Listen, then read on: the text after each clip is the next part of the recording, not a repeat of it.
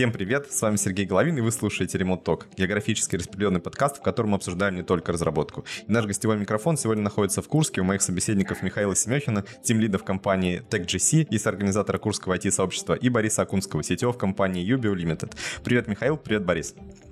Привет! Так, привет, ну привет. давайте начнем. А, начнем, наверное, Борь, с тебя, потому что а, Михаил у нас уже был, а, и он рассказывал свою замечательную историю того, как он вообще вошел в программирование. Ты на самом деле у нас тоже был, но не в моем подкасте, а когда-то у нас а, на Ютубе. А, ага. Кстати, неплохо по меркам нашего канала собрал просмотров. Вот. Но там ты, по-моему, не рассказывал о том, а, как ты вообще вошел в программирование, поэтому давай, у тебя представилась возможность, расскажи здесь. Ого, прямо вошел-вошел. Прямо да, с да. детства.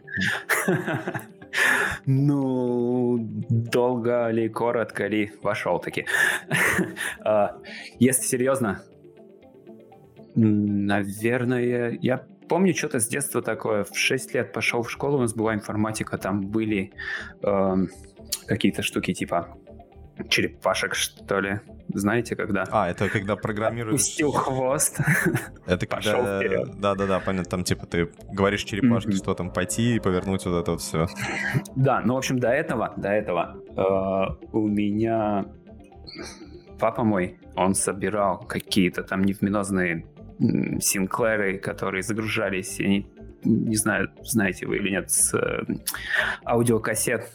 В общем, long story short, там был QBasic, и э, что-то как-то, я не помню кто, но кто-то меня научил писать for лупы еще, наверное, лет в пять.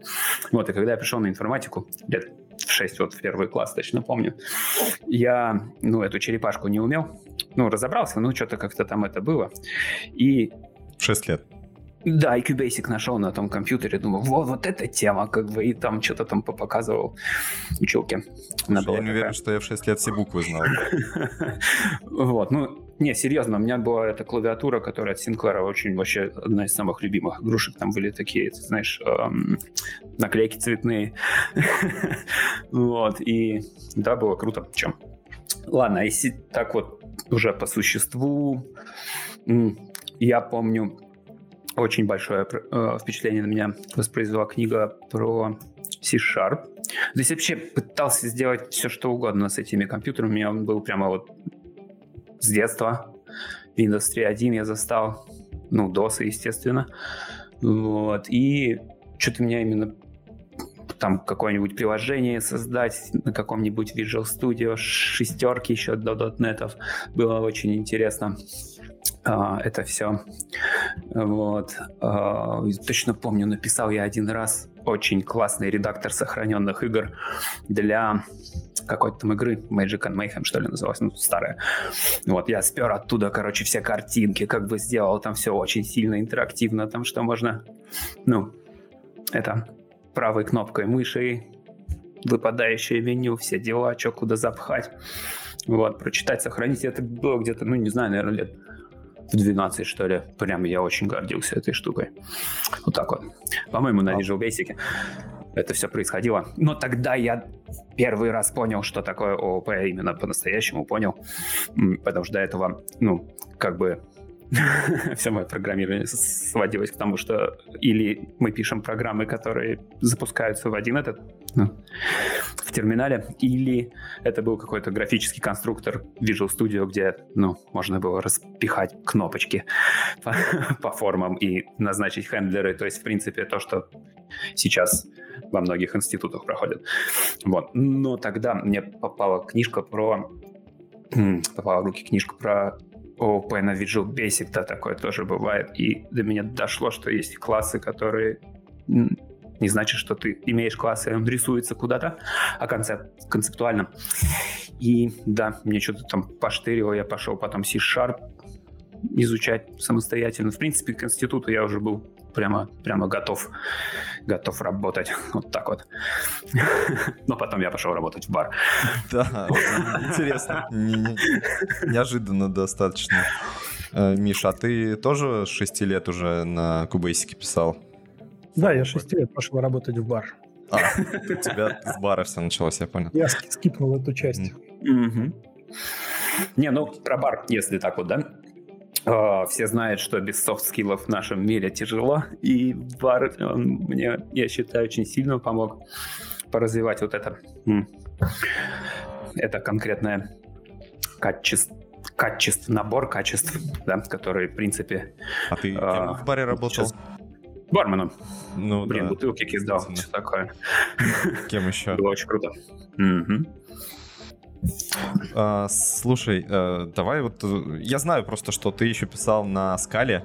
А, можешь немножко про это рассказать? И, mm-hmm. ну, просто неожиданно, на самом деле, картина складывается. У тебя получается такой путь там QBasic, что там Pascal, mm-hmm. C-Sharp, Scala, mm-hmm. Bar, а, а потом бах, и ты пишешь фронтенд, условно, да, там, и еще и на Vue. Как так получилось? Так, на самом деле хронология другая. Там, в общем, я до бара, в принципе, нигде не работал. Ну, то есть я писал привожухи, там всякие, ну, для себя, в принципе, писать для себя и работать — это две разные вещи, все знают и понимают. Но я знал C-Sharp хорошо, то есть со всеми этими inheritance, там все дела, dependency injection имел. Все эти вещи страшные, но нигде, ну, как бы в промышленных масштабах не применял. Это было как бы такое все во мне находилось, скажем так, прямо. Пошел я работать в бар в институте, потому что было прикольно. Ну, по своим другим причинам у нас технический разговор, так что опустим эту конкретно составляющую. И после этого я пошел туда же, где, в принципе, работал Михон. Место было одно, а компаний было много. Там же я познакомился с, вообще с отличными людьми. Например, Василий Половнев у вас был на подкасте, я это знаю. Да, да, был. Вот, очень клевый чувак. А, Женя Василенко сегодня приходил. И вообще так вот... А, сегодня приходил, сделал небольшую ремарочку. Мы просто пишемся как раз после метапа, на котором меня не было, но вот ребята были. Ага, ага. Это, собственно, IT-сообщество, которое Михончик сделал. Отсюда мы друг друга все и знаем. Вот, чем там я первый раз по-нормальному попрограммировал. Звали на Java, пошел программировать на Java, потому что э, от C-Sharp она недалеко упала. Я даже не знаю, кто от кого упал на самом деле. Не так важно. Uh, но попрограммировав на Java, там, в общем, в принципе, сразу как-то этот хардкор меня ждал, как оказалось, потому что сразу enterprise, сразу какие-то мы там купили IBM продукты, ну, то есть кто-то кому-то продал. Э, какие-то порталы, до сих пор помню нереальное количество классов, где ты пишешь только маленький кусочек, в принципе, не можешь сделать вообще ничего за пределами своих этих абстракций и инкапсуляций. И ну, что-то как-то приуныл я, если честно. Невозможно реализовать потенциал, если э, у тебя есть какой-то то, что называлось портлет, ты там пишешь один хендлер, в общем, все настолько модульное, что ты сделать особо ничего в рамках системы не можешь. Особенно если это сводится к тому, что ну, продавали вам это все как очень highly customizable solution. В итоге вы со своими разработчиками мало что можете. В общем, переросло это в то, что мы писали огромный веб-ап на Java, который мы как-то интегрировали в этот портал там, другими способами, э, нежели теми, которые были стандартно доступными. Вот. В итоге даже нарвались на то, что нас как Independent Software Vendor хотели написать, но обнаружили, что там база данных, которую нам туда же продали DB2 от IBM, мы ее, короче, используем уже давно не по назначению. И, в общем-то, это за пределы лицензии вышли, что-то там какие-то были терки, мы тогда и сказали, да нафиг нам ваша база данных, короче, нафиг вам вообще все эти порталы. И слезли оттуда, потому что WebApp, в принципе, уже был э, Э, такой сам свежий. Но, в общем, Java есть Java, большой хардкорный enterprise. Я как-то не чувствовал себя как новичок, если честно. То есть... Ну, после вот, форлупа с черепашкой, мне кажется, уже ничего не страшно. Да, вот именно. И, но проблемы очевидные. Знаете, как это все бывает. Абстракт класс в него расширяет еще один абстракт-класс, чтобы пошарить какую-то функциональность, что за фигня. в итоге единственный implementation это как бы убрали абстракт префикс, добавили impl суффикс, получилось очень масштабируемое решение. В общем, э, то, что воспринимается как данность в этих enterprise что-то меня как-то это, ну, отказывался верить, что так все и положено, знаете ли. Вот. И опять же с подачи, э, по-моему, Васи Половнева, ну, по крайней мере, без не без его участия я стал поглядывать на другие языки программирования. Scala была одним из них, потому что свое решение на Java уже было, JVM а, так или иначе мы там использовали плотно. Хотелось иметь что-то, что работает в том же рантайме, но э, позволяет решить много проблем, связанных с Legacy, так скажем, вообще с этим подходом, когда я бы назвал его ультра-радикальный ООП. когда, ну, нельзя просто взять и написать филд в одну строчку, тебе обязательно надо добавить геттеров и сеттеров еще там на 8 строк, просто потому что ты должен. Ну, еще фабрику поверх, это нужно обязательно фабрику классов написать. Да, ну кто делает без фабрику? Фабрик классов. Вот. Ну и со скалой все было так вот обещано круто, потому что был гибрид функционального стиля и а, объектно-ориентированного стиля. Мне очень понравился. Вообще очень много идей таких, которые а, в чистом ООП было делать, ну, как минимум, как минимум неудобно, скажем, как максимум а, задача что-то типа map, group by, partition и все остальное прочее из трех строчек происходило в, как, ну, в смысле перерастало в какие-то там нелепые несколько интерфейсов. ну, не знаю.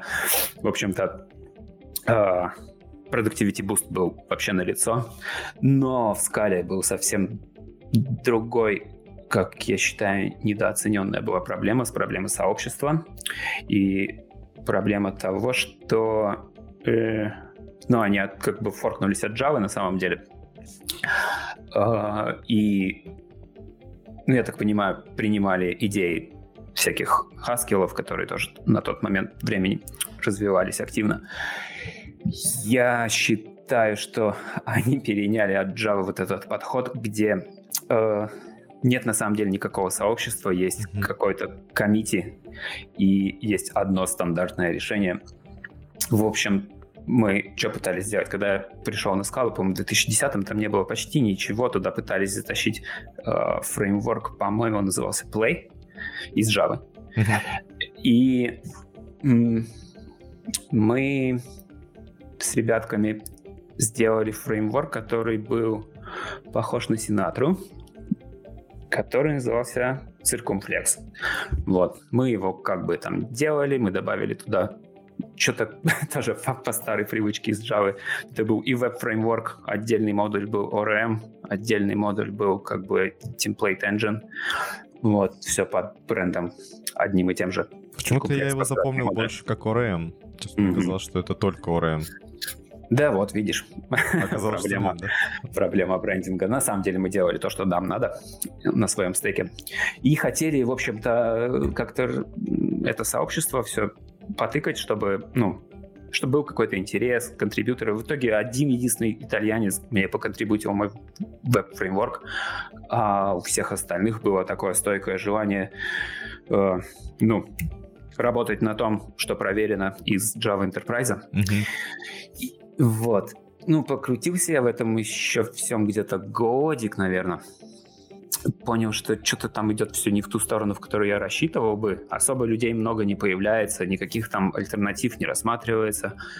Вот. И вместе с тем стал обращать внимание на то, что есть сообщество классное Node.js, типа, где ну, они прямо растут, все расцветают, есть один препроцессор CSS, на тебе второй, на тебе третий, вот, и они все здоровские, комьюнити, там, там именно есть люди, люди контрибьютят, pull реквесты шлет. В общем, все здорово и живет. А в скале в этой как бы там полтора анонимуса и до сих пор спорят, там добавлять транзакционную память в core или нет. И что-то как-то я подумал, что надо слезать с этой скалы вот, и двигаться в сторону того, чтобы как ты говоришь, фронтенды все эти писать. Причем фронтенды на тот момент тоже не помню, чтобы было прям много всего по-моему, AngularJS появлялся. Тогда что да, ну прям точно, вот взять- скорее всего, Backbone уже был к тому моменту. Backbone был, да-да-да. Были все эти а, AMD против а, против CommonJS, все вот эти вот истории классные. А, то есть на самом деле я считаю, что я застал именно эпоху расцвета и техни- технологического оптимизма. Не знаю, всех горели глаза, когда смотрели на этого и все хотели стать такими же. Вот, и я как бы на этом Некоторые энтузиазме. сомневались, что он вообще настоящий человек, живой человек, что это один человек, может, это целая группа людей, да, там. Да, да, да. Ну вот я на энтузиазме и запрыгнул в этот поезд и стал разучивать JavaScript, так Мгм. скажем. Ну, то есть, как, что его там разучивать, надо уметь, уметь, э, как это, знаешь, когда ты ночью идешь, э, не видно ничего, тебе нужен какой-нибудь фонарик, вот это вот то же самое, что э, учить JavaScript, чтобы не упасть в какую-нибудь яму. Ну, хорошо, да. Отчасти соглашусь с этим утверждением. Мне интересно, кстати, как так получилось, что сидя там в одном здании, как ты говорил, с э, Васей и с Мишей, э, и потом уже глядя и там на сообщество Node.js, ты не заметил сообщество Ruby разработчиков, которое еще до сообщества Node.js было уже супер активным, супер там Мгм. стильным, модным, молодежным. Особенно Ну, в, как ты одном, в одном здании с собой. Как ты не заметил, я же сказал Синатра. Что-то упомянул такое. Синатра, да, упоминал, действительно. Ну, а почему, сказала не Руби? Ну, да, не знаю. Как всегда, знаешь, все это субъективно. А, Есть потому что набор того, что у тебя есть сейчас, там, на этой неделе, в этом месяце, в этом году и так далее. То есть так сложилось на самом деле.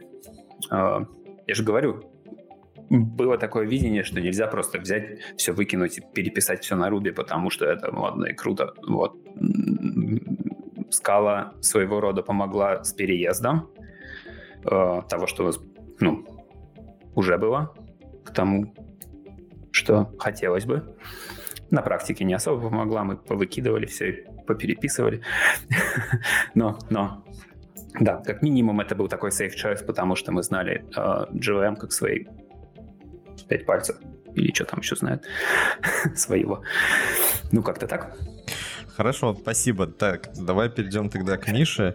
А, Миш, ну я не буду тебя повторно спрашивать о том, как ты вот э, в это все вкатился.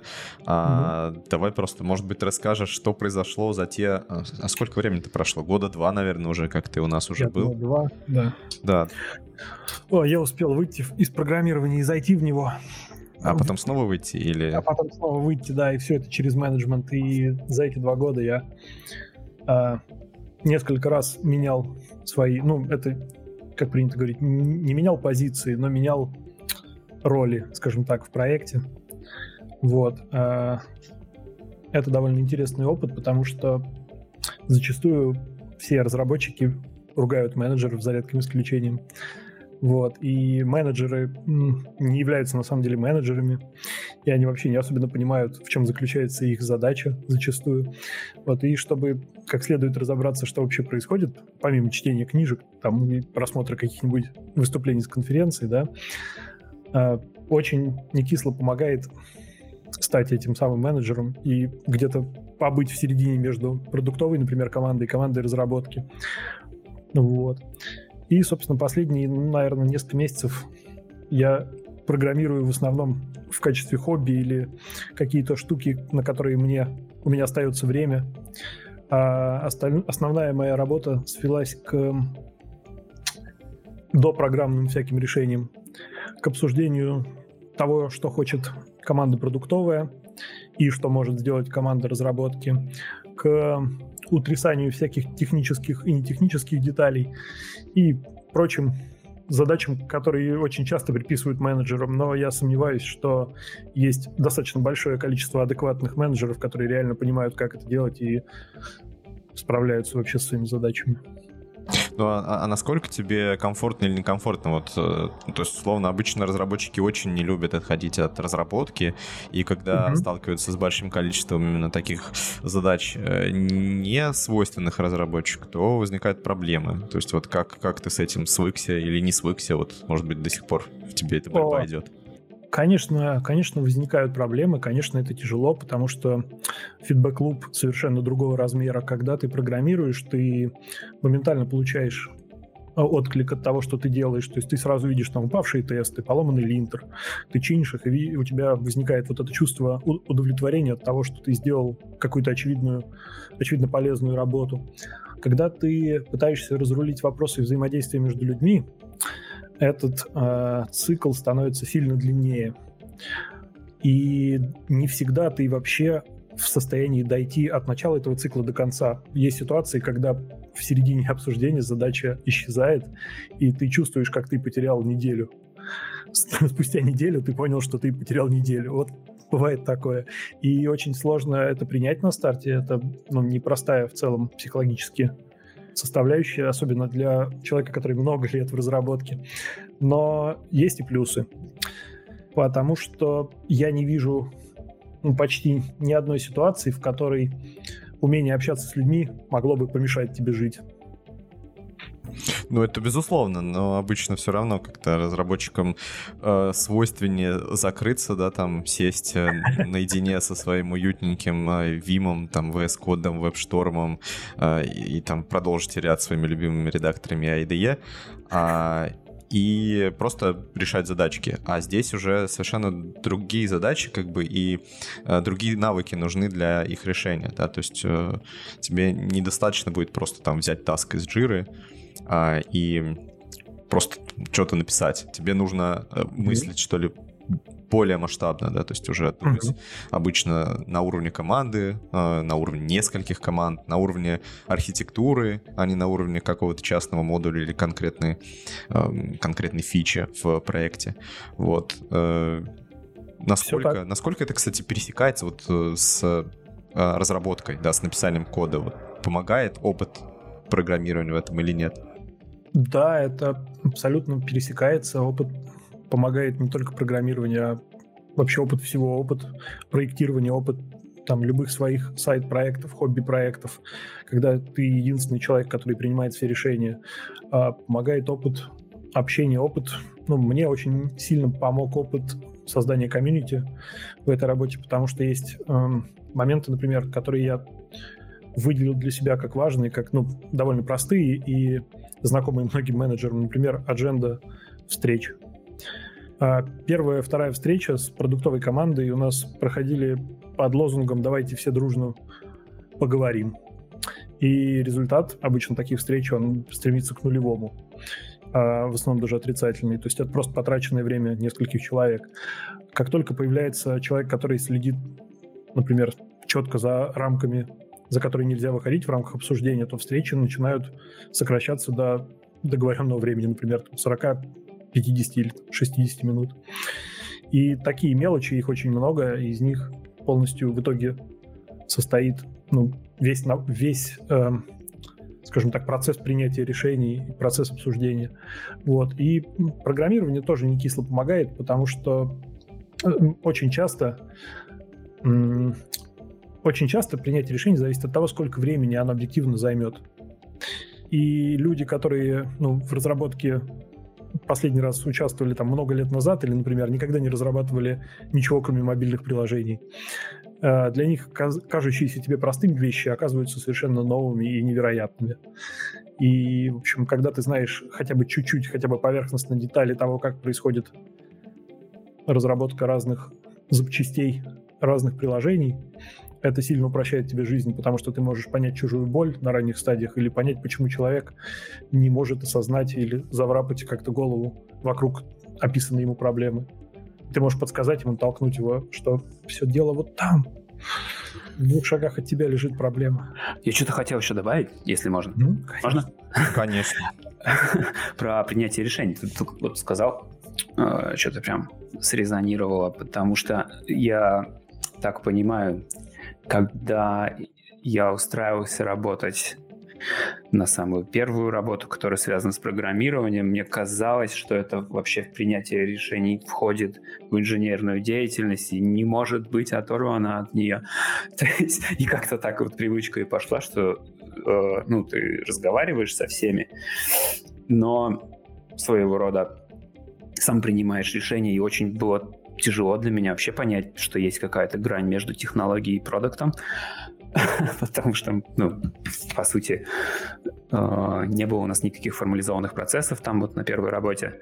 И, как я сейчас понимаю, очень много продуктовых решений было принято разработчиками, что сейчас э, как бы мировая практика говорит о том, что так не следует делать, но все равно я считаю, что, вот как Михон сказал только что про э, свои, допустим, хобби-проекты, ты учишься там принимать все решения в одно лицо, и это очень круто, потому что даже если ты попадаешь в команду, где э, ответственности разделены, например, продуктовые чуваки знают, что хорошо для бизнеса, поэтому они предлагают тебе э, сделать это таким образом, ты, ну, как минимум, можешь не воспринимать это как единственную альтернативу, а подумать, и э, у тебя реально есть голос, и, ну, то есть, если повезет с командой, конечно, то у тебя есть голос. Но я всегда это воспринимал как более-менее обязанность, что тебе нужно помочь продукту подумать.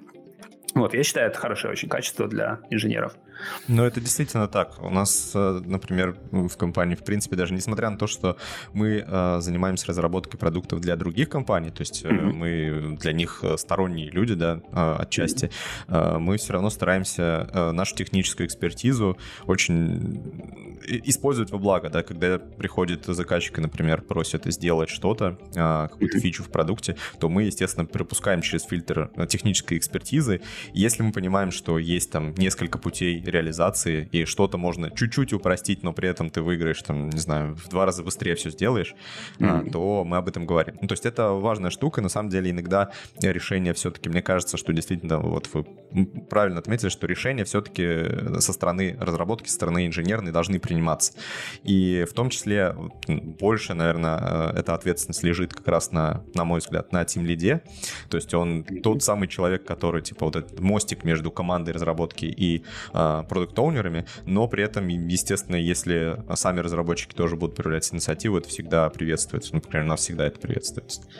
То есть а, я хотел тебя, кстати, Боря, еще спросить. Вот мы mm-hmm. с Михоном немножко поговорили, да, про темлидство, про вот отдаление от непосредственно от разработки. А, ты CTO. А, ну, тут ага. Э, все немножко по-другому, да. С одной стороны, э, у CTO обычно задачи еще э, более высокоуровневые, но тут все зависит, да. Тут зависит еще от размера компании, от того, что это за компания, продуктовая, не продуктовая. Mm-hmm. Расскажи, как это у тебя, вот насколько тебе в твоей роли комфортно, насколько ты там отдалился или не отдалился от разработки, разработки, то же самое, переживаешь из-за этого или нет, и так далее. Ага. Ну, сейчас попробую.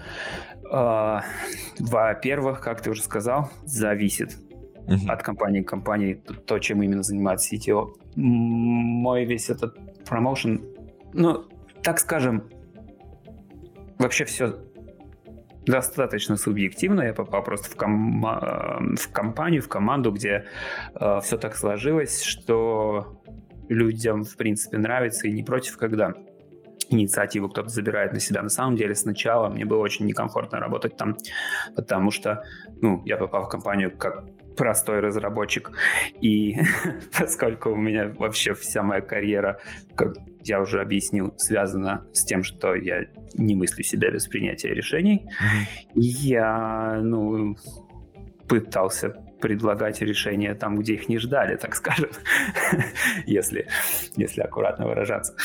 В конечном итоге э, каким-то образом отношения, на самом деле, людей внутри команды перестроились таким образом, что э, люди, скажем, научились э, ну, короче, людям нравится, нравится это, началось вообще mm-hmm. это качество, что им можно довериться вместо того, чтобы, ну, как-то там одеяло на себя перетягивать.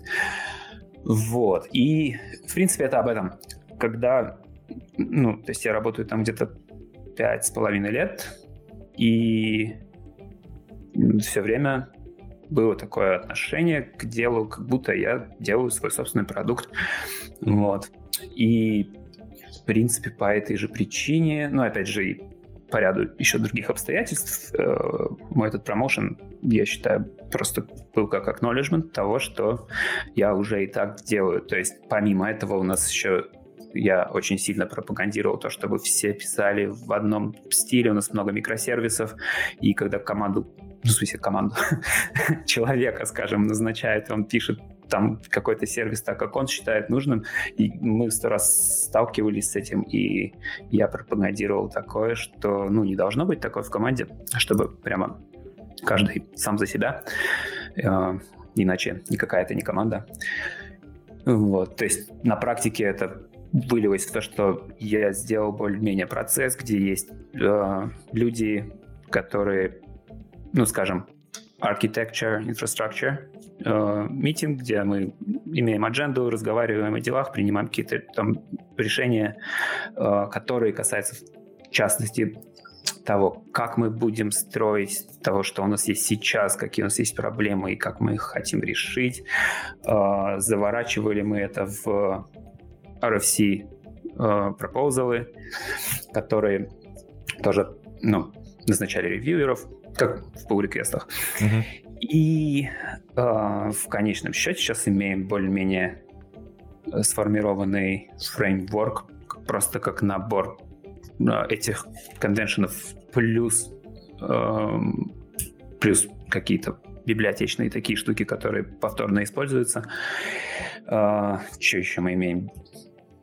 Дизайн Style Guide для написания кода, для написания бэкэндов в основном. Кстати, я был сосредоточен на бэкэндах, сейчас то же самое хотел бы и с фронтендами провернуть, потому что там, ну, досталось мне это все. А бэкэнд определенно. на ноде? Видите, да-да-да. Бэкэнды на, на ноде, на TypeScript. В общем, все это я туда приносил прямо так это система, систематично пару лет, на протяжении пары лет. И, в принципе, я еще раз говорю, что этот промоушен — это просто acknowledgement, и мы договорились, что это не значит, что я теперь прямо становлюсь full-time менеджером, mm-hmm. и все. Это просто значит, что я участвую в хайринге, со мной делятся всякими бизнес э, показателями. Когда, например, я, ну, не просто спрашиваю, можем ли мы нанять еще одного человека или нет, а когда я вижу и понимаю, почему нет, или почему да, или почему нам нужно будет обязательно через три месяца э, увеличивать команду и так далее. Все это очень интересно. Но я бы не сказал, что я прямо теперь менеджер и Окей, а насколько не программирую. Вот, э, сместилось это, да, соотношение разработка там и условный менеджмент? Потому что сейчас мы под менеджментом будем mm-hmm. понимать, да, не то, что условно мы просто там задачки раскидываем по mm-hmm. доске, а вообще любой менеджмент, любое управление людьми, там, ресурсами, неважно чем, просто управление как таковое. Вот насколько у тебя это соотношение изменилось? Сместилось, наверное, как у Михончика я очень много участвую в э, разговорах, и как ты классно сказал, пре препрограммных так ты сказал? Как ты сказал? Я аж забыл. Ну, ничего, слушатели когда отмотают, поищут, что там, что там Михон сказал про препрограммное. Да. Ну, что-то, что идет до того, как ты садишься код писать. В общем, про... мы такие документы называем Product Requirements, PRD. Uh, иногда пишу технические спецификации. Ну, в общем, все это превратилось в то, что uh, на недельке у меня есть практически каждый день созвоны с кем-нибудь по каким-нибудь таким делам. А, и не только day-to-day, но еще стратегические вещи. Я бы сказал, что достаточно сильно сместилось в эту сторону, потому что на просто попрограммировать остается от силы, не знаю. Ну, я бы сказал, один день из всей недели но это даже неправда, потому что никогда не было такого, чтобы у меня был прямо полный, целиком свободный день. Ну, то есть суммарно день, условно. Суммарно, наверное, день, да, так. Mm-hmm. И то. Неплохо. Я бы сказал, несколько часов, скажем. так было бы более правдиво. А, и как тебе вот с этим? Ну, во-первых, это все недавно случилось, я пока привыкаю. Пока что нормально. Я успеваю делать то, что мне хочется, чтобы, знаешь, чтобы совсем не забыть, как эти буквы писать. Образно говоря. На темном фоне? Или на светлом? У кого какая тема, кстати? На светлом. Я на светлой стороне. На светлой стороне, все. Темная, конечно. Да, да, да. Мы ситхи. Ну так, я, я, я, естественно, ни о чем не жалею. Мне нравится, что мы начали договариваться. Э, отношения в команде как бы укрепляется. тоже очень большой плюс, я считаю, потому что, ну, как бы реально было разное. Бывало, что люди просто обижались там друг на друга по каким-то непонятным причинам. И сейчас это все э, работает на практике эффективнее, и мне это нравится. Вот. Э, естественно, иногда хочется что-то поделать интересненькое. Но это то, почему вы э, геймдев стали Вот, давайте, ладно уже тогда, с этой скукотищи всяких сетевого, скалы и прочее вот это вот. Э, сложно, сложно, непонятно, не знамо зачем нужно. А давайте перейдем к геймдеву, собственно, э, о чем я вас хотел поспрашивать. А вы в качестве хобби э, оба, и насколько я знаю, даже вместе над одним проектом работали. Может быть, над разными. Вот тут я могу ошибиться, но не могу ничего сказать, потому что тогда, когда мы в баре это обсуждали, все это выглядело как один проект, или я уже просто помню это как один проект, но это могли быть разные проекты. В общем, да, mm-hmm. это могло немножко затуманиться. Да, расскажите, давай вот, э, Миш, э, с тебя начнем. Э, расскажите, что за геймдев такой, ну, в контексте вашего восприятия этой штуки? Mm-hmm. То есть это хобби, просто захотелось переключиться и что-то поделать, или это более серьезное увлечение, что удалось сделать, что не удалось? Какой опыт вообще получили? О, это на самом деле очень большая, такая развесистая тема, но очень интересная. А, есть два типа людей в целом. Люди, которые любят играть в игры и которые никогда не играют в игры. Я не знаю почти никого, кто ну, был бы в каком-то ином лагере mm-hmm. особенных человеков. Вот. И эм, в целом я один из тех, кто очень любит всякие игры, настольные, компьютерные, неважно, любые. И я, собственно, приходя в программирование, я очень долго и упорно думал, что надо идти не вот этот весь бизнес ваш, а вот делать что-то, что, что меня действительно придет прям нереально, делать что-то для других таких же, как я, идиотов. Вот. И в какой-то момент я понял, что ну, если я еще буду дольше не тянуть с тем, чтобы попробовать себя в этом, то, возможно, я ничего не успею сделать вообще никогда. И я просто взял и стартанул что-то делать. Ну, соответственно, на тот момент, когда я попробовал первый раз, это было на Unity, естественно, потому что это был самый, наверное, широко используемый на тот момент фреймворк для таких целей. Вот. Mm-hmm. Была куча других вариантов, но у меня было у кого спросить. Мне сказали, конечно, давай на Unity. Я попробовал, у меня сразу ничего не вышло. Получились какие-то смешные поделки. Спустя, наверное, год я попробовал сделать еще один подход. У меня а вышло почему, чуть Почему не вышло? То есть в чем а, было? Ну, э, я не особенно знал, с какого конца за это браться. А, в целом программирование штука простая, но никто не говорит тебе, что когда ты приходишь в игры, то все не так, все не то, чем кажется. Да, и ты тебе кажется, что ты готов ко всему, что ты вот в этом вот хардкорном своем бизнесе, там, веб-девелопмента, что ты вот видел всякое. Но оказывается, что мало чего ты видел вообще, паренек. И первые попытки начинаются все с того, что тебе надо поставить, эм, собственно, Unity, в котором тебе надо куда-то кликать мышью. О, Да, и тут я немножечко подломился, потому что, во-первых, у меня не было мыши. То есть, как бы, а, да, это не шутки. А как, подожди, стой, а как ты, ты говоришь, что ты любишь играть в игры? Ты на консолях играешь?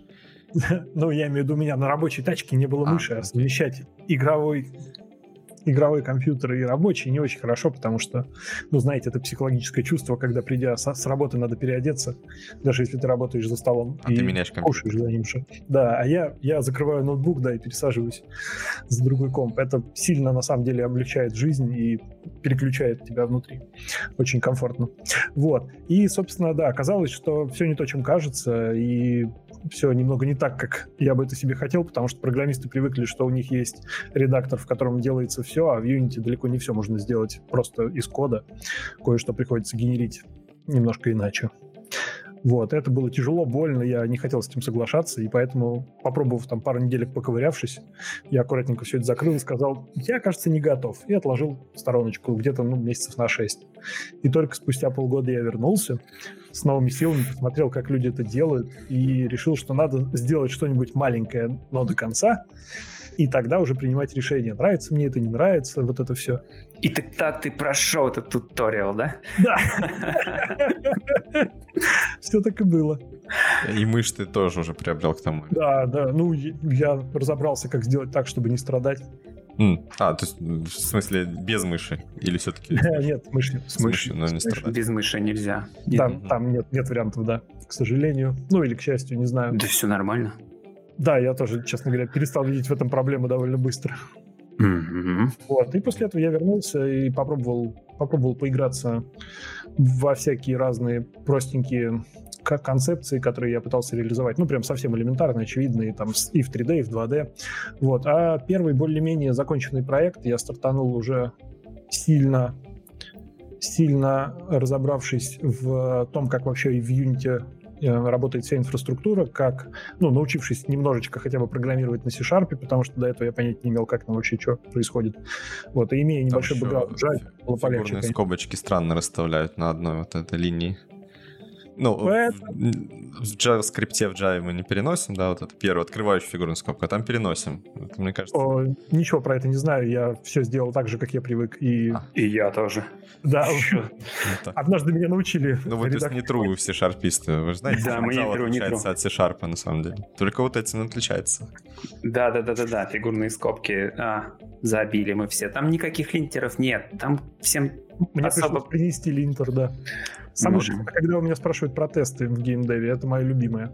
Э, ну, по-моему, когда-то как раз я и спрашивал, да, то есть мы где-то это уже обсуждали, и вы тогда жаловались, что инструментов немножко не хватает, вот типа вот это линтеры, да, там какие-нибудь, там...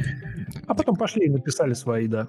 Или переиспользовали те, которые уже есть, и немножко подпилили, в зависимости от Но, ну, того, а кому что нравится. Действительно настолько все плохо? Вот, Боря, по-моему, мы с тобой тоже это когда-то обсуждали, и я не помню, ага. то, ли, э, то ли ты говорил, что не так-то все плохо, то ли ты наоборот говорил, что все очень плохо. Вот. Нет, я говорил о том, что это на самом деле хорошо, что никто там не парится о том, как фигурные скобки писать. Там, в общем-то, не до этого. вот какой был поинт. А, так, сейчас расскажу. Ну, во-первых, тесты, да? Там нет никакого ТДД, потому что не так игры создают. Mm-hmm. Игры создают когда, ну, самое главное в игре, что поиграть в нее. И самый главный тест — это плей-тест. Тебе надо вот прям брать и играть в нее и выяснять, что не так в реал-тайм лупе, так скажем. Все, что там сводится к балансам и всяким математикам, это все можно сделать в спредшитах отдельно или там, ну, вообще куча всяких разных есть методик, как с этим разобраться, чтобы, ну, понятное дело, не прокликивать себя до 70 уровня, не вкачивать. Ну, подожди, есть же все равно какие-то утилитарные, условно, функции, да, которые просто что-то считают. Вот просто какой-то алгоритм, ты его хочешь протестировать, ну, просто обложить тестами, чтобы в следующий раз, когда ты пришел, что-то ага. там подправить, ты не сломал там кучу всего остального. Ну, вот Давай об этом поговорим. То есть в играх все измеряется, скажем, целесообразностью намного сильнее, чем это э, сейчас в в вебе устроен, я считаю так, мое личное мнение, не знаю. Вот. Но, в принципе, как мой SEO говорит на моей работе, что все ваши эти линтеры — это то же самое, что носки в ящике раскладывать и сворачивать правильно. То есть можешь так сделать, но на твою эту продуктивность никак не влияет на самом деле. Вот. Э, я с ним, конечно же, не согласен, потому что линтер это классно. Никаких ругачек в pull реквестах нет. Но доля правды в этом есть, если ты делаешь, э, если у тебя development pace такой, что, ну, ну, не до фигурных скобок тебе, я не знаю, как это объяснить. То есть, на самом деле, в игре код, который ты пишешь, это всего лишь одна из составляющих. И я бы даже сказал, не самое-самое главное на свете. Вот. Что я думаю на этом счет?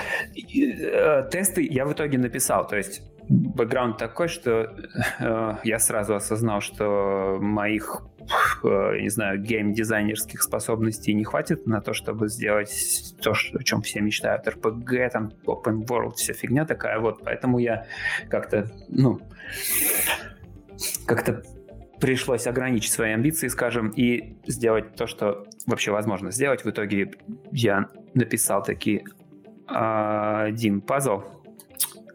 Пазл был про то, что ну, в общем, такая головоломка, да? Что-то такое, лазеры, там, а. зеркала, а. и надо их привести. А, это у, лучи. Ага. у, у Миши была пространственная mm-hmm. головоломка. Mm-hmm. Я не помню, да, кого что Ой, это. Это интересная история, потому что Борис написал очень крутой движок для не, гексагональной сеточки.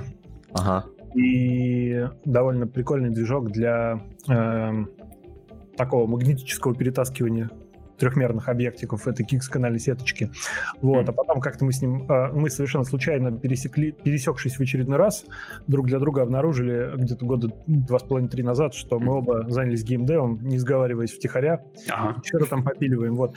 Я на тот момент запилил очень э, потешный потешную демку. Э, меня очень прикалывают всякие сетевые игры, когда можно унижать других людей, а не только компьютер. Вот. И я запилил такую потешную двухмерную стрелялочку, которая работала по TCP, не смейтесь надо мной. Вот. А еще на тот момент я в Таиланде жил, и у меня ушло где-то, наверное, месяц на то, чтобы разобраться, как все это сделать по-человечески, условно по-человечески.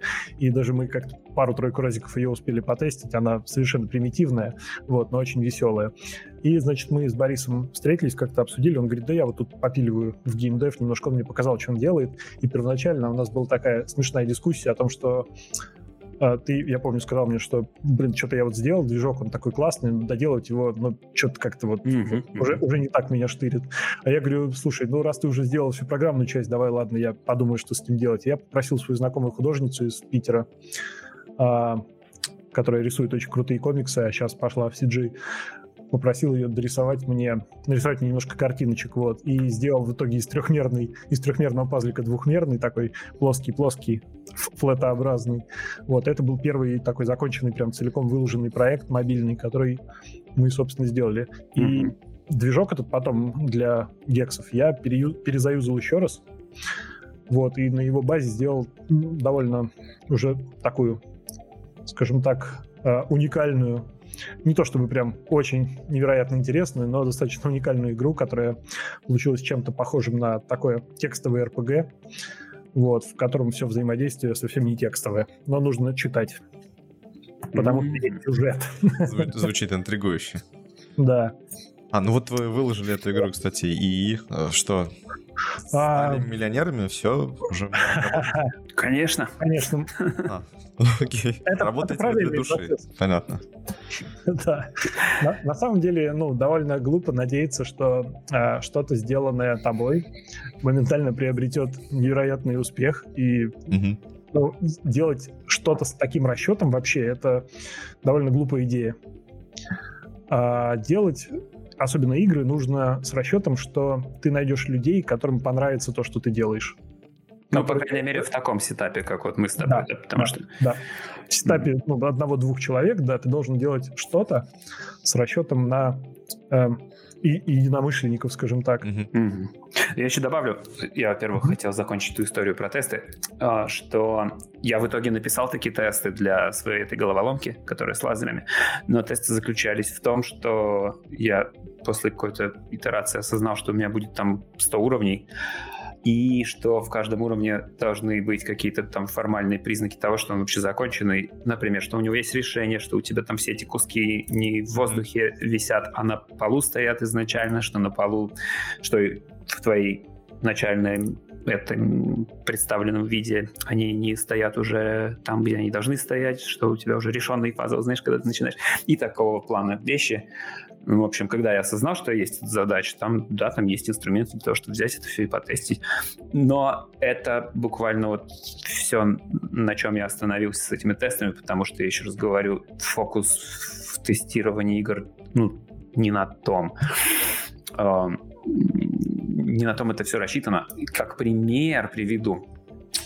Есть из последнего, что я там делал, в 2D плоскости в такой плоскости, где есть налево-направо движение и наверх-вниз, ну, то есть XZ, да? Нет, XY, не знаю неважно, в зависимости от того, какой ты рукой пользуешься а, для своих координат. В общем, да, вот такой плоскости. Там есть эм, как бы character controller, который управляет персонажем, естественно. Да? У него в итоге получилось 100-500 всяких числовых характеристик, например, высота прыжка, импульс изначальный, там, как бы, как, который к нему прибавить, когда ты кнопку нажал. Например, если ты хочешь, чтобы прыжок был еще, а, когда ты кнопку держишь, нужно ему ускорение добавлять небольшое, там, пока ты держишь, и на протяжении какого-то времени, чтобы ну, ты, у тебя не птица, типа, знаешь, а просто чувак, который может чуть выше подпрыгнуть, если ты чуть дольше подержишь. Да? Все эти тонкости и мелочи флотами описываются, по сути, и э, кон- конкретная комбинация значений для твоих координат, которые ты выбрал в качестве, не знаю, высоты персонажа, высоты э, обстаклов, которым надо перепрыгивать. Вот, вот именно конкретно эти циферки являются как бы предметом того, что ты ищешь от игры, потому что они как бы задают тебе э, ритм там, ну, вот, грубо говоря, я хотел, чтобы прыгала, там белка была, чтобы прыгала она прям сильно высоко, э, чтобы было какое-то такое чувство воздушности в ее перемещении, понятно? И, не знаю, в принципе, никакими тестами это не покроешь, пока э, ну, ну в принципе, никак. Ощущение. Да, да, да, да, да. Ну, как ты покроешь свою этот expectation тестами? Mm-hmm. Правильно, тебе надо именно смотреть. Э, куча всего из этой же оперы. Ну, примерно так, да, это я закончил на тестах. И по поводу, значит, возвращаясь в тему про значит, там игры и какие-то от них ожидания, у меня лично не было вообще никаких ожиданий от того, ну, от, от продать эту игру, потому что я этим занялся исключительно от того, что мне было, мне не хватало, в общем, на работе визуального, скажем, там, такой этой, ну, какой-то креативной работы, скажем. Угу. Потому что от фронтендов я так или иначе понемногу отходил, там, то есть, и вообще такая была история, что э, наши продукты сами все рисовали, нам ничего не доставалось, так скажем, а мне очень хотелось, потому что, ну, не знаю, какой-то визуальный такой чувак.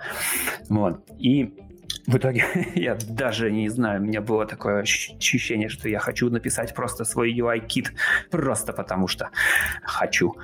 Но потом я понял, что есть вообще намного более такой разнообразный мир этого геймдева, где ты можешь просто засесть в блендер и делать 3D-модели, которые потом анимировать. То есть там совсем на качественно ином уровне вся эта визуальная креативность может воплотиться. И вот за этим я туда и поперся, там, потому что есть где разгуляться. Еще да. я слышал мнение о том, что если вот как раз всяких алгоритмических задачек не хватает, а просто в повседневном mm-hmm. разработке, потому что обычно решаются задачи довольно типовые, которые mm-hmm. а, обычно уже решены. Mm-hmm. Ну, это не всегда так, но зачастую. То в геймдеве, так как а, ты фактически там создаешь свой мир своими правилами с нуля, то обычно даже там типовые алгоритмы, они хоть и понятно, что описаны, но все равно тебе нужно их там подтюнить или написать конкретно для решения своей задачи. Вот насколько это правда или не неправда? Очень намного. Михон не знает. Да, я сначала расскажу про... В общем, пазл, да, а, с лазерами. Как бы написать алгоритм того, чтобы просчитать, куда лучи должны пройти, ну, при, при конкретной ситуации на доске, да, при конкретном расстановке зеркал, скажем, да. Э, это не так сложно, но, в принципе, это тоже алгоритм, который, скорее всего, ну, так, если ты прям сходу не готов поиск в ширину взять и выложить, да, он может показаться тебе э, так не самым straightforward на свете. Но да, ни, ни, ничего там сверхъестественного в этом нет, естественно. Ну, то есть как бы просто обход графа и так далее. А, но одна из классных задач, которую я там решил, вот из-за чего вообще стоило все это пережить, это был солвер. То есть, когда ты делаешь 100 уровней, тебе важно бы знать, что вообще задача имеет решение. А еще лучше тебе иметь такой инструмент, который автоматически считает, где решение или сколько решений, если ты особенно хочешь сделать такую штуку, чтобы вот прям для одной ситуации на доске было ровно одно решение, тебе нужно бы э, сразу понимать, как тебе расставить все эти э, обстаклы, не знаю, куда можно, нельзя двигать. Э, и угу. да, и сколько, да, спасибо, и, и, и, и сколько решений будет в конечном счете. Чтобы вот такой солвер написать, пришлось приложить прямо классные усилия. Не знаю, мне так понравилось, когда я эту задачу решил, потому что решить ее перебором в обход всех ситуаций в принципе нельзя, она как бы имеет решение экспоненциально сложное, наверное, не экспоненциальное, а факториально сложное, вот. То есть там, ну, для 9 кусочков и 30 клеточек на э, поле э, вполне возможно такое, что твой компьютер не сможет посчитать это перебором. Вот. То есть приходилось там исхитряться. В общем, о, это классно было. Здорово. А что за solver ты используешь? Я сейчас просто, ну, знаешь, у меня... Писал сам. А, писал сам? Ну, то есть не смотрел? Я, я сейчас небольшую ремарочку. Тут ага. какие-то слушатели уже знают, э, а коллеги мои знают еще больше. У меня есть mm-hmm. такой небольшой сейчас э, бзик на research-е в теме model checking-а и вот как раз SMT solver-ов и так далее. Мгм. Solver-ы, которые на болевой логике построены. Mm-hmm. И когда вот ты сейчас про это все говоришь, я вот как тот человек, который э, научился пользоваться молотком, да, я везде начинаю видеть гвозди. И вот та же самая ситуация, я прям вижу, что идеально подходит как раз какой-нибудь Z3 для решения этой задачи, который как раз предназначен для описания определенных, да, определенных алгоритмов, э, заданий неизвестных и там и утверждения того, что, например, а вот э, такая ситуация невозможна. И он тебе типа, mm-hmm. говорит, что нет, смотри, вот в такой-то в такой-то раскладке эта ситуация возможна. То есть, мне кажется, это Ништяк. Может, да, может быть, неплохо зайдет на... Знал бы я тогда. Все, я Где ты был раньше? Не, ну нифига, знаешь, просто обойти там в ширину все ситуации, как бы там с чем там э, ну, блин, я не знаю, я ее в три этапа на самом деле решал, эту задачу. Mm-hmm. Было здорово. Не готов сейчас даже рассказать, как. Это коммерческая тайна, скажем так. На самом деле я уже все забыл. Было это где-то полтора года назад. Да, да если интересно, можно потом погуглить, или я даже, может, mm-hmm. скину тебе. Есть э, чувак классный, который на эту тему пишет, и у него как раз есть а, статьи, а, они mm-hmm. больше как раз про модул чекинг, но там есть статья про а, солвинг уровня в Зельде, еще в двухмерной Зельде, типа, mm-hmm. что решать, ну, типа, проходимый уровень, там, проходимая комната или нет. И там, соответственно, написано, вот как ты можешь это все описать, эту комнату, как ты можешь mm-hmm. писать требования к ней и утвердить, что она, например, проходимая. И он тебе тебе скажет, проходимо или нет. Есть одна проблемка, про Давай. которую девелоперы часто забывают, и которая в геймдеве у тебя всегда перед лицом. Когда ты решаешь, ну, ты э, используешь солвер, который говорит тебе «да, проходимо», твой следующий вопрос – как именно она проходима? И когда речь заходит о пазле, где много перемещающихся объектов и поворачивающихся на месте, то тебе бы неплохо не просто получить true-false, а позиции этих объектов. Не, ну там, там можно и позиции, там, естественно, все упирается, на самом деле, в то, что э, чем сложнее вот эти перемещения, чем больше э, факторов, там, чем больше переменных, э, которые могут меняться, тем, естественно, сложнее писать все процессы. Mm-hmm. То есть, и понятно, что ты будешь в это скорее опираться, и там проще действительно как-то либо упростить модель, чтобы получить решение. Ну, если ты упрощаешь модель, то решение, конечно, будет уже не точно, да. Тут дальше а, начинается либо... другого характера, да. Ну mm-hmm. да, да, безусловно. Просто это я так... Э, Плюс да, надо еще не забывать, что это игра, и что ее делают для того, чтобы получать удовольствие так mm-hmm. в конечном счете. Да, ну это, как всегда, просто не мог вот эту тему не вставить, да, это вот продолжение молотка и гвоздей, да. Окей, сори, да. А, Но это все так, а, капля в море на самом деле, мы же даже не тронули всякие шейдеры, там целый другой язык и концепция, вообще так все круто. 3D а, моделирование, там вообще тоже, если ты все в одно лицо хочешь делать, тебя может порвать аж от того, насколько много крутых вещей тебе предстоит mm-hmm. узнать. Вот. Э, я тут э, гуглил перед тем, как э, с вами эту тему начать обсуждать, какие, да, я гуглил, какие, ага. какие есть вообще game engine-ы, да, то есть вот какие сейчас популярные. Ну, кажется, что действительно есть там, условно, Unreal, да, для больших каких-то игр, из бесплатных, естественно, потому что есть какие-то коммерческие, но о них мы не говорим. Есть вот Unity, а еще из интересного я нагуглил Godot, по-моему, он читается, ну, пишется Godot. Да. Ага. Вот. А что вы можете сказать, почему вот Unity, почему Unity настолько популярен, и, и, и сейчас ли, стоит ли, вот, если, допустим, кто-то нас послушает и поймет, что вот, блин, это то, чего я хотел, вот я действительно сижу, мне стало скучно, и вот э, э, гейм development это, возможно, э, решение моей проблемы. То есть я хочу тоже там что-нибудь поделать э, и пойду делать. Вот сейчас стоит ли выбирать Unity или вообще без разницы, или сейчас лучше куда-то еще посмотреть? Вот как вы считаете? Кто начнет? Да, повисло. Я дипломатично тебе передаю микрофон. Я а, регулярно, с регулярностью раз в полгода возникает такой же вопрос, ну, в тех или иных кругах вокруг меня, о том, что почему Unity и там что вообще выбрать. А, все довольно просто. Unity написан на C-Sharp. C-Sharp довольно понятный и простой в сравнении с другими аналогичными вариантами. Например, Unreal на C++, если я не ошибаюсь. Mm-hmm. И это сразу некоторое количество проблем для людей, которые никогда не писали на C++ и подобных языках. Mm-hmm. А как только вы, мы говорим о том, что там нужно управлять памятью, то вы сразу видите человека с ружьем, приставленным к колену. И для многих девелоперов вроде меня, ну, при слове управления памятью у меня есть стойкое желание не трогать это. Потому что я сто процентов облажаюсь, еще даже не знаю где, как, но я прям готов к этому заранее. С Unity... Там не все так плохо на самом деле. А, я думаю, что там все сильно лучше, mm-hmm. но э, есть пара крутых довольно ютуберов, которые э, регулярно выкладывают э, как, ну, какие-то ответы на вопросы, интервью, у которых есть всякие код-сессионы там в 5-6 часов длительностью. Они программируют как на Unity, так и на Unreal, и кто-то трогал всякие разные движки, включая, кстати, Godot.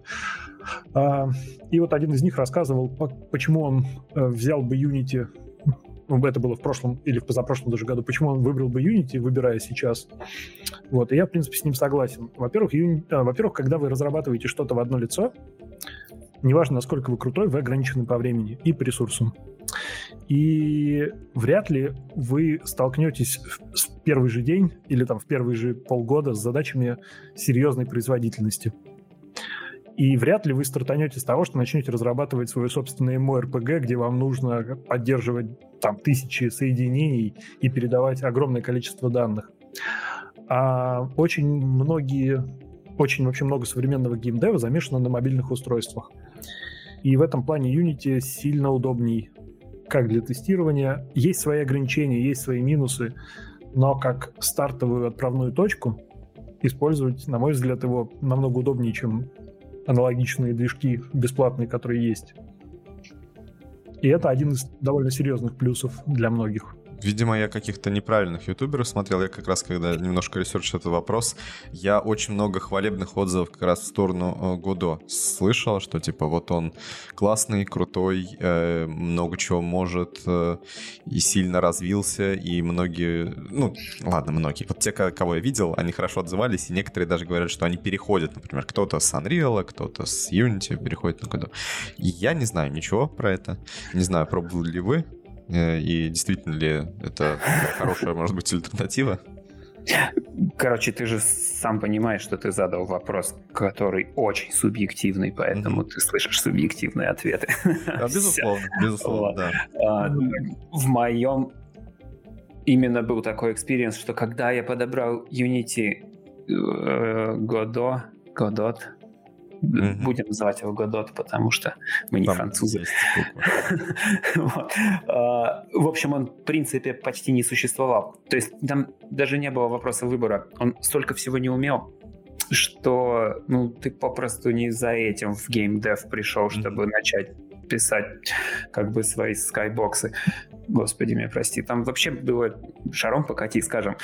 вот. Это было больше для энтузиастов. Да. То есть те, кто, наоборот, уже в геймдеве там насиделся, им хочется просто окунуться вот во что-то совсем Ну нет, там надо, там надо понимать специфику. Godot, кажется, э, лицензиями никак вообще никого не ограничивает. Я, насколько знаю, он очень был любимый гейм э, engine для всех этих казино и всех этих э, одноруких пиратов, mm-hmm. где вообще нельзя было никаких Unreal в принципе иметь. Потому что э, и, и, и Unity тоже. Э, у Unity и Unreal э, лицензии, значит, такие, что типа бери бесплатно используй, когда начнет у тебя коммерческий успех, тогда ты будешь э, платить им э, revenue share. Угу кажется, до сих пор сейчас так и осталось. Вот. Но они достаточно агрессивно трекают твои проекты, то есть ты создаешь свой проект, он оказывается сразу там в твоем Unity дашборде и все остальное такое прочее, и как бы мне даже аккаунт-менеджер писал, там, типа, могу я вам помочь перейти на Pro? Я сказал, да, блин, я что-то как-то 3,5 долларов сделал своей игрой. Неинтересно, по-моему, мне ваше предложение. В общем, не, не затем я к вам сюда пришел. Вот, как-то так. То есть для всех, кто именно на энтузиазме хочет там поковырять игру и не э, рассчитывает прямо, что упрется прямо в этом же году в лицензионные ограничения Unity, я не знаю, я бы советовал Unity, потому что она очень хорошо документирована, ну прямо вот вообще шикарно. Есть uh-huh. э, обалденные ютубы, к сожалению, один чувак ушел недавно, но да, он да. постил видео просто регулярно обо всем, о чем только можно тебе понадобиться, например, там pathfinding, там, ну, вообще обо всем. Uh, все новые фичи, которые затаскивали в Unity, например, там uh, Shader Editor, который uh, node-based, тоже да. он очень хорошо все uh, это покрывал образовательным контентом, а это очень-очень-очень важно, я считаю, потому что, ну, информации там очень серьезно много. Я бы сказал, больше, чем когда ты с домом работаешь в вебе. Вот это ты набросил, конечно. Я набросил, но я, по-моему, как бы готов а, ответить за эти слова. Я шучу, конечно. Но Конечно, не готов?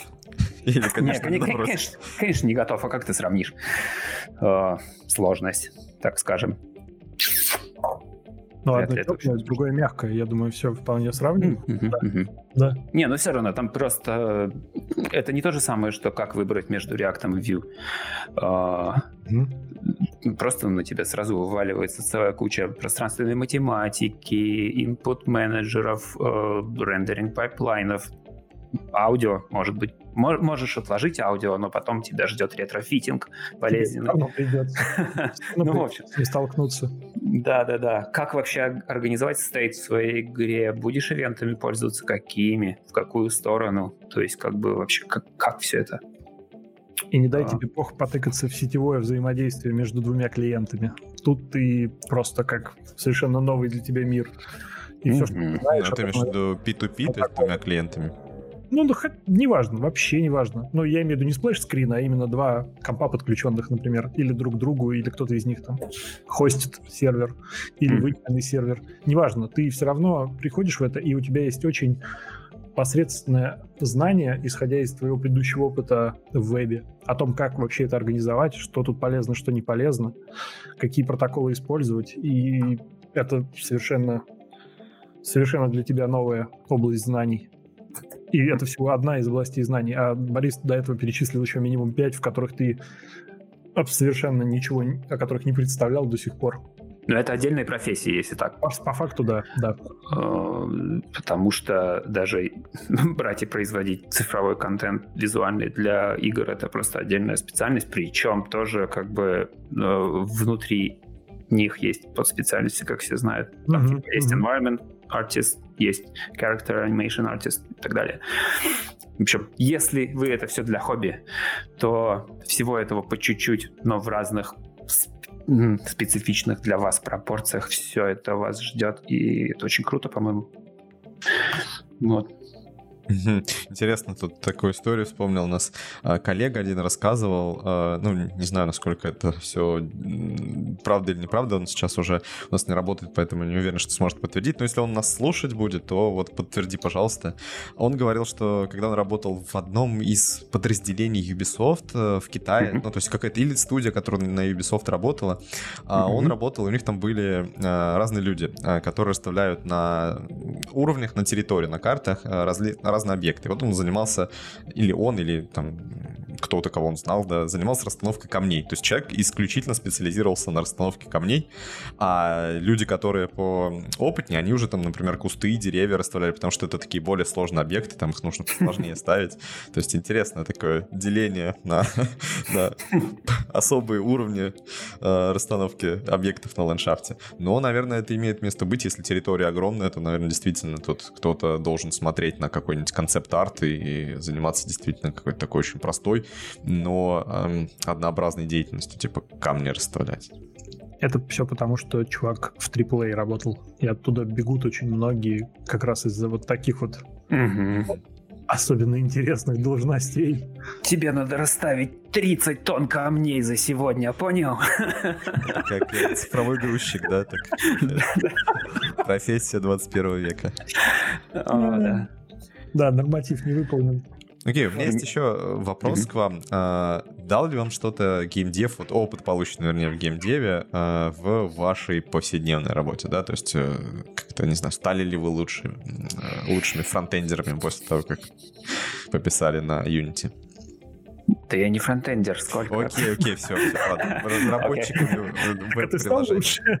Я стал лучше. В общем так, я уже упоминал Node-based парадигмы такие программирования, где ну, одна из моих любимейших Substance Designer, где можно, э, в общем, штука такая для того, чтобы делать материалы, материалы из нескольких каналов, то есть нужно фактически несколько текстур э, сгенерировать вместе процедурно.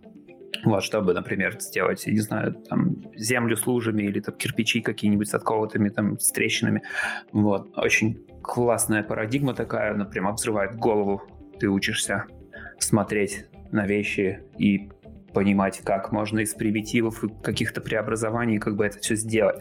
Вот. А поскольку у нас наш стартапчик занимается автоматизацией веба, и у нас там внутри всякие разработки типа no-code programming languages, мне было очень интересно на это смотреть не как бы со стороны, а как пользователь, как, как заинтересованный пользователь я учился со всем этим работать. И много-много разных парадигм я таких вот видел. Э, в Unity есть, например, аниматор, который просто стоит менеджер. Э, мне понравилось, как они визуализируют анимацию и в процессе Play, как бы, и Blend 3, и тоже, ну, то есть это вообще реально очень большой такой этот Э, источник идей, если вы занимаетесь этим. Конкретно мне очень помогло в разных аспектах. Особенно видеть, как там, э, например, в Substance дизайнере можно выделить кусок графа, э, взять его, сделать из него другой граф, который станет нодом на твоем там графе, и инпуты, аутпуты станут параметрами. Очень круто. Мы прямо заиспользовали несколько таких идей. Скажу честно, прямо. Миш, у меня тоже есть немножко опыта, который я моментально перетащил. Я, например, до э, геймдева, как, как бы смешно это не звучало, не особо использовал аналитику в проектах. А в геймдеве это моментально, ну, мне моментально стало понятно, что это невероятно важно, потому что mm-hmm. понимать, как именно пользователи используют интерфейс игры, который ты считаешь очевидным, потому что ты последние полгода ее писал. А человек, который видит ее впервые, считает, что тут вообще ни черта не понятно. Или он считает, что он все понял, но делает все с точностью до наоборот. Угу. И аналитика в целом пользовательского поведения, работа с фидбэком от пользователей, реальных людей, которые играют в то, на что ты, как тебе кажется, потратил много времени и сил, вот это совершенно новый уровень вообще общения и понимания и при- принятия, скажем так, себя и того, что ты делаешь. Ну, помимо всего, помимо всей программной части, которая во многих местах заставила меня переосмыслить вообще подходы мои и, там, условно говоря, текущие на тот момент моей команды к, ну, скажем так, не совсем всей разработки, да, а к некоторым аспектам ее. Угу. Вот, это Интересно. все так или иначе повлияло. Ну и в любом случае, когда ты видишь примеры, э, скажем так, проблем, которые решаются тем или иным образом, вот, например, графы, да, ты начинаешь задумываться о том, что, возможно, у тебя есть проблемы, которые стоило бы решить именно так, а не так, как вы решили их уже. Вот, то есть все это заставляет постоянно анализировать э, имеющийся у тебя уже опыт, имеющийся у тебя код-бейс в целом приложении, в котором ты работаешь. То есть постоянно получение новой информации мотивирует и заставляет тебя меняться, как внутри, так и снаружи. Вообще эклектицизм, эклектика, да, это когда ты берешь идеи из разных источников, это очень полезно для инженерии в целом. Лучше знать, чем не знать. Ну, да, человек, это, это мудро, да, это мудро. Хорошо, да, а, давайте потихонечку закругляться, но тут я даже не знаю, потому что, мне кажется, вы уже а, немножко предвосхитили мой вопрос, потому что обычно я прошу а, наших гостей в завершении выпуска что-то посоветовать, но тут сразу такие мудрые утверждения под конец посыпать, что даже не знаю. Ну, в любом случае, да, прошу вас что-нибудь посоветовать на нашим слушателям, то есть это может быть абсолютно что угодно, там, не знаю, нач... начиная с занятием гейм делом, заканчивая до, не знаю, прогулок в лесу э, например. То есть, что считаете нужным? Excuse you. ну, а, могу от себя сказать, что две вещи, наверное, самые важные. А, никогда не ставьте целью заработать денег, потому что тогда вы очень быстро фрустрируетесь и перестанете любить то, что вам казалось любимым для вас делом. А особенно не ставьте целью заработать денег, идя в геймдев. Вот, это ну, не совсем, на мой взгляд, правильный, вообще правильное позиционирование себя в этой отрасли. Это первое. И второе, что, ну, не знаю, мне кажется довольно важным. Эм, геймдев, если вам нравится вообще в целом играть в игры, то стоит хотя бы разок попробовать их делать. И есть совершенно не нулевая вероятность, что играть вам с этих пор перехочется, потому что делая игры... Совет у тебя. Делая игры, вы, по сути, начнете чувствовать себя внутри другой игры, а, которая настолько многогранна, что вы ничем не ограничены. И Интересно. это совершенно меняет восприятие мира в целом и игровой индустрии такой, какой, какая она есть сейчас. Классный совет, Михон. Очень круто. Не могу его перебить ничем. А, но вообще я согласен. Да. А, я могу добавить, что то такое свое личное. Я, как уже сказал, мне не хватало а, делать что-то глазами, скажем, и видеть то, что я делаю на своей работе. И после того, как я вот это хобби приобрел, сейчас, кстати, эм, ну, из-за того, что у меня новая роль, там, и нужно там втягиваться, вливаться, я чуть-чуть как бы перестал этим заниматься и чувствую немедленно от этого, ну, так скажем, усталость, что ли, такое вот просто чувство того, что все навалилось и так далее.